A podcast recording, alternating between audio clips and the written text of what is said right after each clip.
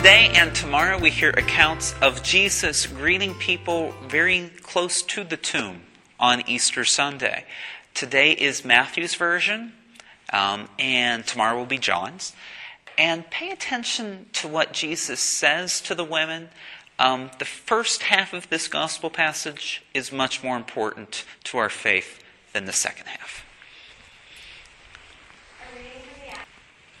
Do you remember this part of the story? We sort of forget about this, about Jesus actually appearing to the women on their way back from the tomb. But there's a lot going on in here in these few lines. First of all, Mary Magdalene and the other Mary embrace the feet of Jesus. So that tells us a little bit about resurrection.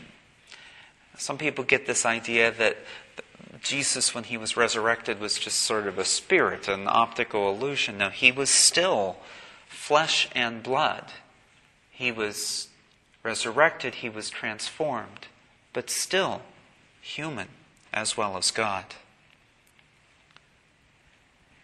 And so much of what Jesus does in our passages that take place after the resurrection are great gestures of reconciliation. Jesus has just a few days before been abandoned and betrayed and denied.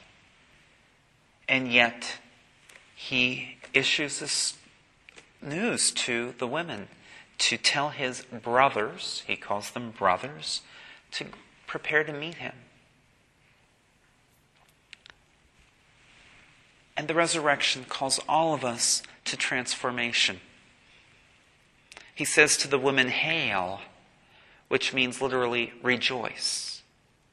And then he tells them the business at hand. This is time for mission. The time is now for each of us. Let us rejoice and let us share our joy with others.